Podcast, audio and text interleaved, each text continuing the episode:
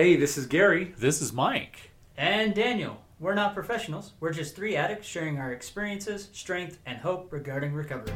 Having had a spiritual awakening as a result of these steps, we tried to carry this message to other addicts and to practice these principles in our lives.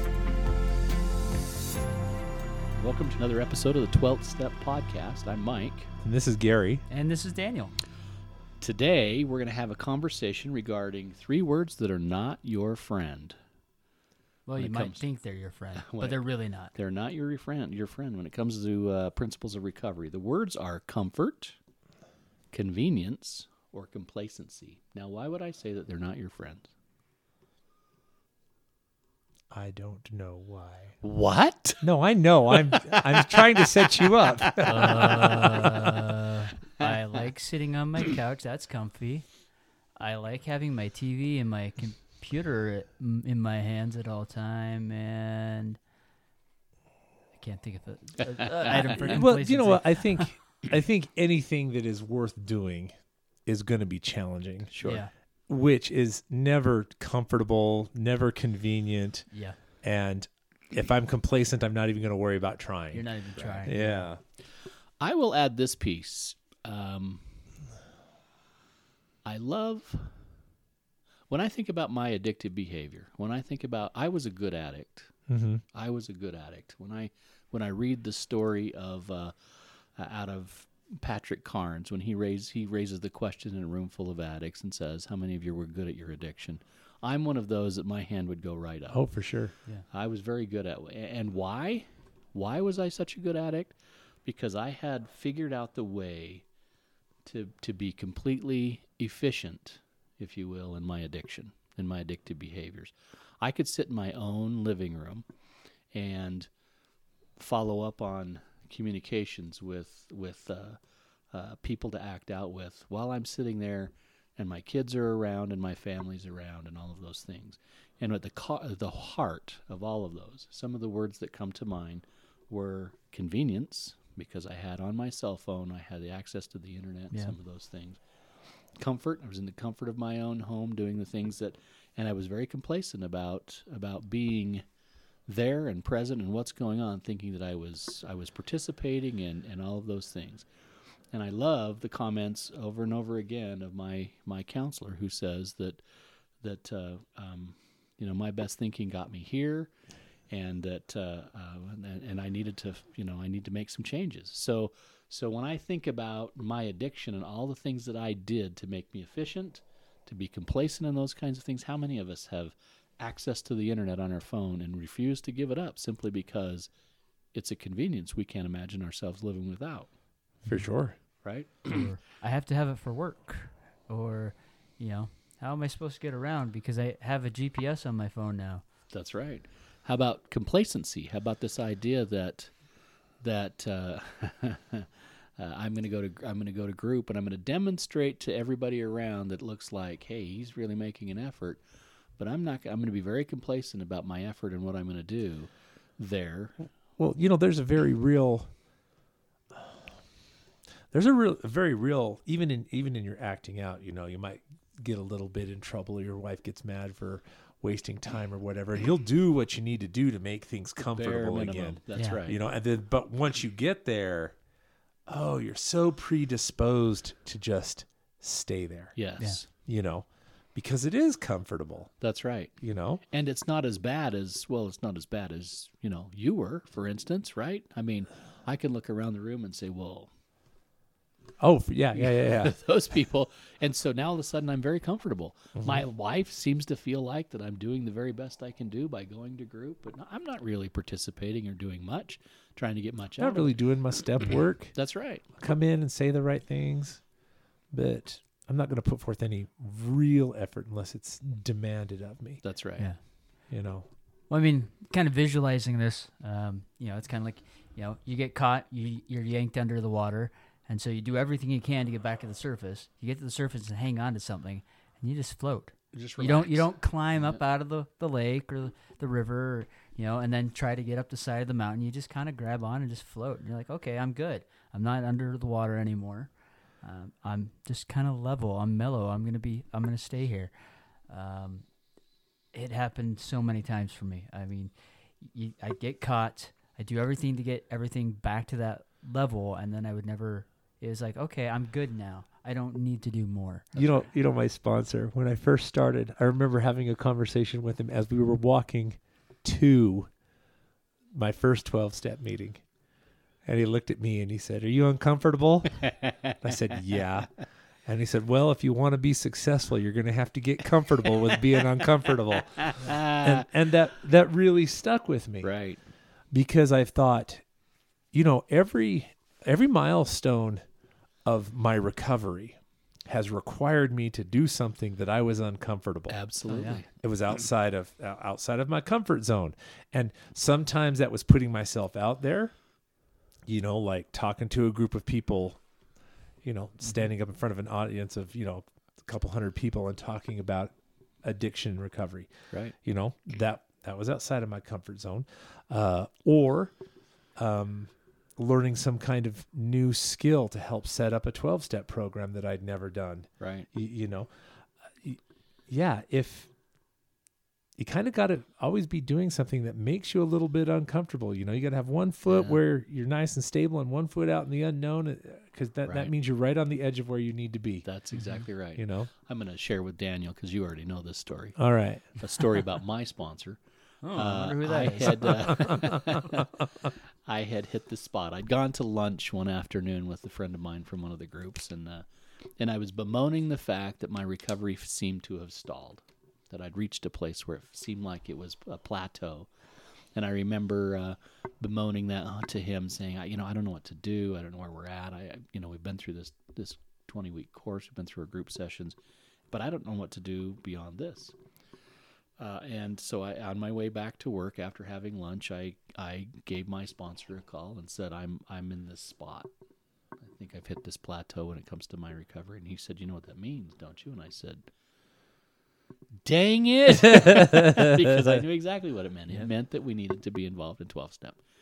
And uh, I had, I, I think it's been well documented in these podcasts that I was not a fan of being uh uh, involved with 12 step and I had some fear about 12 step. So the fact that we then were engaged in creating a 12 step program and then being a I part have, of all of I have thoroughly enjoyed Mike's recovery because he he announces the next step yeah. by saying, "I will never Never do this." I was like, all right, so, So that's- turn to the right and move forward. In fact, I, in fact, um, I have learned, and tell me what you guys think of this. I have learned that so often, so often, what I need to find is in exactly the place I least want to look. Absolutely. Oh, yeah. Absolutely. Absolute truth. I think this podcast is an exact example of the fact that uh, uh, I remember the first reach out to me. Hey, do you want to be part of a podcast? Uh, I have no desire to be part of And a podcast. that's when I knew he was on board. So I think the idea of complacency in the world of recovery is a uh, is a big deal. It's a really big deal. And the thought that uh, that we can be, if we're complacent, if we're comfortable with where we're at right now. Look, my wife's not nagging at me. I'm only acting out once every three months instead of once every month. Or I'm only this or I'm only that. If we're looking at the world like Yeah. that, we're missing the magic of recovery. I agree. And and I think that you need to be mindful of that at every step of your recovery. Okay, so follow follow me as I tell Yeah. you this story. I had been mentoring group group recovery for five and a half years, and I had been spending two and three nights a week, and you know that that takes the entire evening going and, and doing this recovery work, just mentoring these groups. I'd, I'd done it, been through this class dozens and dozens Yeah. of times. All right. I was very comfortable with that. Right. That felt really good. And then when I got in my car accident, all right, and it put me in a situation where I now I cannot physically go and do this for some time. I I realized that oh, these these groups are going to go on just fine without me, you know. And then I also realized it That was, was, a kind big struggle for you, wasn't it? that was a really big struggle for me. it? And I realized, you know, I've become a little bit dependent on I've become comfortable with the idea that as long as I do these, I'm okay. Well, what happens when life says, "Oh, you can't do this like you used to anymore"? Yeah. As was my recovery. In fact, uh, my therapist was a little bit worried about how I was going to process all of that, you know, and it opened up a whole new kind of conversation with my wife, saying, "You know what? It's really, really good that you're doing this, but it's time to maybe we need a new balance. Let's look at some other things. And I still go and, and mentor occasionally and, and make that known, but I, I certainly don't have the, and this is going to sound weird, but I did feel a compulsion to have to be at every single one. Yeah. And even Like perhaps something would be said that you. maybe, I don't know. What's going to happen What's if they say something they that I say didn't- something? Yeah.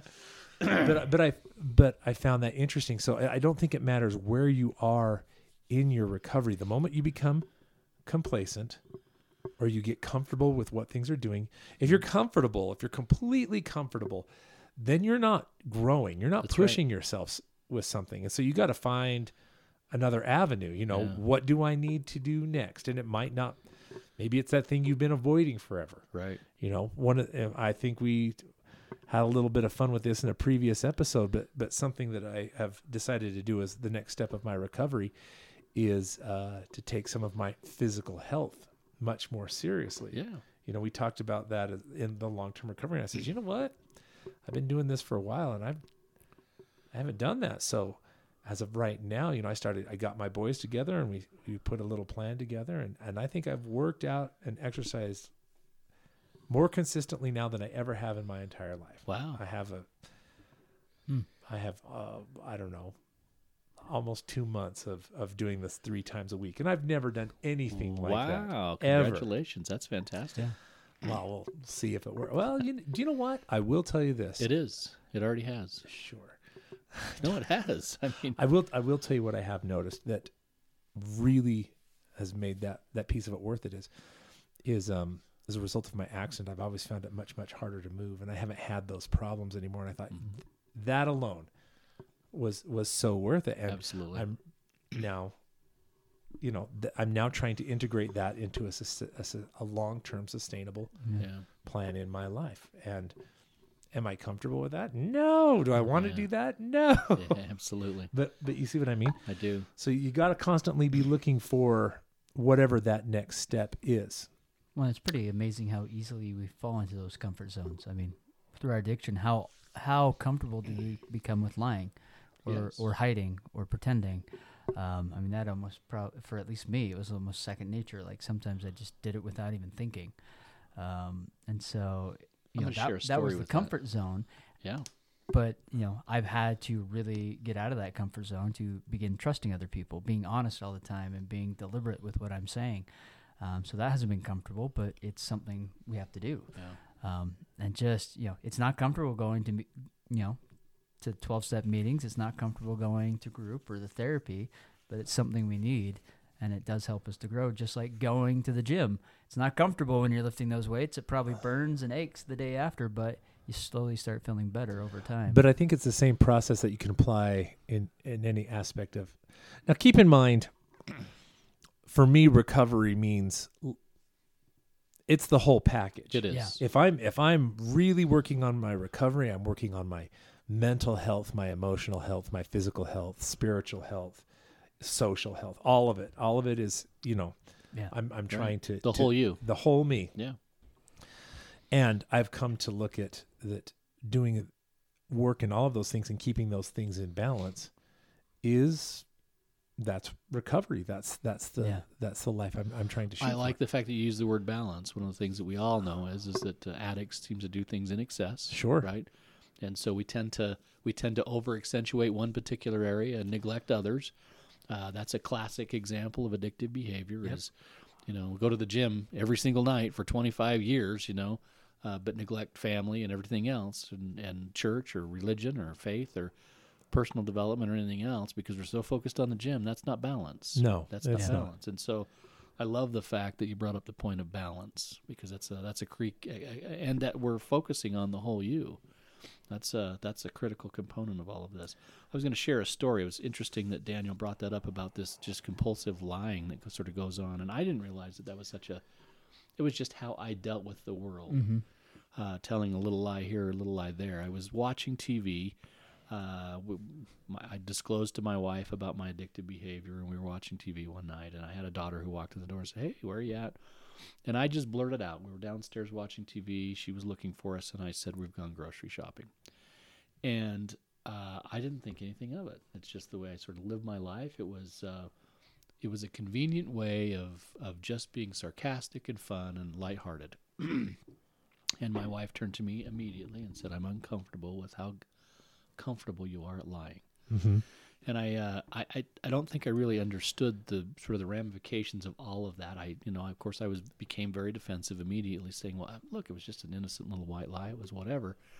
Uh, but as time has gone on, and I've recognized more and more about the fact that uh, it was a, it was a, it was the tip of the iceberg of a bigger problem, if you will, and that is, is that um, lying was so much a big part of my world, and when I become complacent about when I become complacent about uh, what's really relevant and what's important, um, I started to understand that, that that little white lie that I would tell of just being sarcastic or funny was really um, a demonstration of a bigger problem that I had, and that was is that I would lie very comfortably about bigger issues. So, um, yeah, I, I don't think I don't think any of these things are to be taken casually anymore. I think uh, I think uh, I think being complacent and being uh, being comfortable in all of this is is really a bad place to be. So Yeah. we've I all mean- we've all seen a lot of people go through these groups who really haven't found peace or sobriety.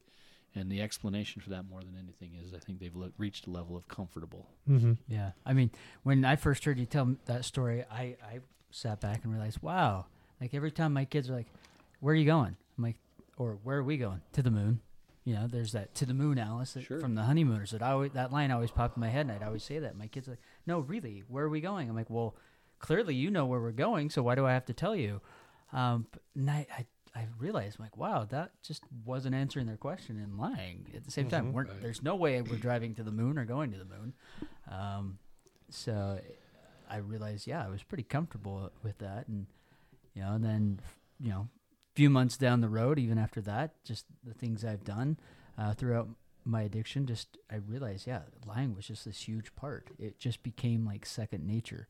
You know, it was harder to tell the truth. It seemed like than Yeah. to to not lie, uh, even on small, simple things. Okay, so here's where we're going to go from here. Okay. You had some things you wanted. To, I didn't I didn't mean to cut You you might off. be going where I want to go. I wanted to. Uh, I wanted to do sort of a quick, um, you know, round robin kind of a thing of uh, okay, what can we do? Pick a word: comfort, convenience, or complacency, and what can we do to eliminate these things in our lives? So, if I were to start this off, I would say something. Well, okay, convenience. I'm pretty convinced that I have set up the the computer in my house to conveniently cover my addictive behavior. So I need to do something to fix that. Um, and let's just go around the room and see what. Let's just add up. What do you think? Think that's a good idea? What that you did that? No. No. or were you wanting me to give an example? Yeah, of give an something that I did? example. I, I, I think we need to give some examples in our podcast of what we need of what we need to do to fix these things Okay. in our Oh, addictive to behavior. fix that. Okay. That in particular, well, then, um, whatever it takes so that you don't use that to act out. I mean, if you have to set it up in a different room, Okay, if you have to get rid of it altogether, that's a great thought. you know, the, uh, don't take that off the table, you know. Um, I mean, set it up in a way that maybe ins- that the screen is visible to anyone walking in the room. That's a great idea. Um, and Set it up in a high don't traffic set, area. Don't set any mirrors up so you can see someone behind you. Obviously, what about uh, actually putting on some controls on the computer, such For that you sure. don't have controls. Uh, you know, those are good. Uh, I tend to have problems with controls because then that becomes this crutch, Yeah. and you don't have to Now- own, own anything. But it's it's interesting that you say that. okay, Okay, and and this is why because I found a number of times, a number of times through my recovery, that there were certain changes that I had to make for the time being. Yeah. Okay, you know and then i would have to to change it again That's a great you know point. and in fact i'll i'll use i'll use my my my flip phone here i've had this flip phone for like 7 years Yeah. Okay. Now this is an antique, and I'm starting to have problems with it. okay. In in fact, the, the hardware the hardware is no longer even being able to support a lot. That's why, you know. Okay, listeners, what you don't know is that I've had a, a really really hard time uh, with simple things like group text. My Right. phone will my phone will allow calls and texts and not much more. Um, but it started to have problems where it's always dropping calls and it's always, you know, even in our little group text to try to organize these things, I don't get them anymore. You know, Right, right. so I called and I said, "Hey, w- you know, what do I need to do?" And they said, "Well, it's your Old technology. your old technology is not it's not working anymore. You know, you're like two generations behind." Yeah. and and so now i've had now it was such a monumental moment for me to give up my cell phone to give up my smartphone mm-hmm. okay and that happened like seven years ago and since then i've i've had this phone now i'm now at a place in my life where i have obligations with work and even my uh, association the the responsibilities i have with my church Mhm. and all of these things that are now pushing me closer and closer to Upgrading said phone. upgrading said phone you know Yeah. it's and so now i have to say okay i need to reevaluate this am i because this is definitely something that i'm comfortable with Right. but now is it is it being more of a hindrance or a help and you, you know a little Yeah. bit like those things and now with all of this you've got to be honest and you've got to be careful and you've got to work it through with your sponsors and other people because you can use this kind of You can. thought process and twist it and use it as a justification Oh, yeah. to Yeah, you can To mess yourself up. whatever. a 'Cause little bit we've done that before. Yeah. Well, it, it's also like moving things around between your inner circle and your outer Yeah, circle kind of stuff. But, you know, am am I holding myself back or setting myself up for failure because it's inconvenient to make the change or I'm comfortable and I don't want to be uncomfortable Yeah. even though I know that at every moment of my growth was uncomfortable. It was mm-hmm. uncomfortable to give my phone up in the first place. Yeah. Right. And now that I'm in a situation where life is saying, "Hey, you need to do this," you know, and now it's uncomfortable the idea of giving it up. Right, You, you, you yeah. see what I mean? So, So let's talk about complacency for a second. What can you do to overcome complacency in your addictive in your recovery? Get uncomfortable. get uncomfortable. Okay. no, really. No, you're good. Try try new things and Yeah. do it right now. Uh, I mean, that's really. I mean, for me, you know, I'm I'm living by myself now. Um, you know, I could really easily get complacent because there's no one to tell me, "Oh, hey, go do the dishes" or anything like that. So I have to remind myself. You know, if I'm feel starting to feel that that that feeling of, "Oh man, just everything's just mellow," you know, it's it's time to go do something. Go get the bike, go for a walk, um, do something new. You know, this last weekend. Uh, I was kind of feeling that, and you know, we were. I was at the store with my kids, um, and they're like, they saw this tie dye stuff, and like, we want to do that. And I'm like, all right, let's try it. Let's make some tie dye shirts. I've never Uh-huh. done that. And then we get home, and I read, oh my gosh, if this gets on anything, it's gonna stain everything. But all right, we're still gonna do this. It it ended up being really fun, um, you know. And then there, I had a uh, l- last week. I I was starting to kind of feel that way again. And so I built a terrarium. You know, I've always wanted to do that and made it cool, had a little path and everything. Now I just need a little gnome in there and it would look cool. But you go you got to get out of that and do something yeah, I think I, ca- I think complacent is the next door neighbor to indifferent. Yeah, you think you're Yeah. right. You know, and that's that's a really bad place to I be. will. Uh, I, I, one of the things I've been working on in my recovery right now is sort of a, a, an area of mental boundaries. Um, I go to work. Work starts when I get there. Work ends when I go home. Really, that's sort of Uh-huh. it is. I've discovered that I really don't pay much attention to uh, speed limits. I drive. I just drive however fast I want to drive. Uh, I eat dinner when I get home. I don't, nec- you know, I eat I eat meals when I'm hungry yeah. not a whole lot of mental boundary in a whole lot of my life, um, including parameters around money. Uh, and so, what I'm trying to do now is just introduce some level of boundary. Work should start at a reasonable hour, whatever my world is, but we ought to start it at you know eight o'clock. I'd like to be there by eight o'clock. I'd like to be home by six o'clock. And if I can just just in, introduce even some mental boundaries in any of this, uh, I find myself doing much better. If I can get up at a reasonable hour so that I can be to work at a reasonable hour, um, so that I can come home at a reasonable hour, which is all stuff that's affected my life and my addictive behavior. And if I can be, you know, introduce some boundaries into how I eat, uh, because these are all sort of related, related uh, addictive behaviors. Uh, all of these things help me. If I can focus on driving the speed limit, if I can focus on obeying the laws, if I can focus on all these things that introduce some level of of mental boundary, I find myself doing an awful lot, and that helps with complacency.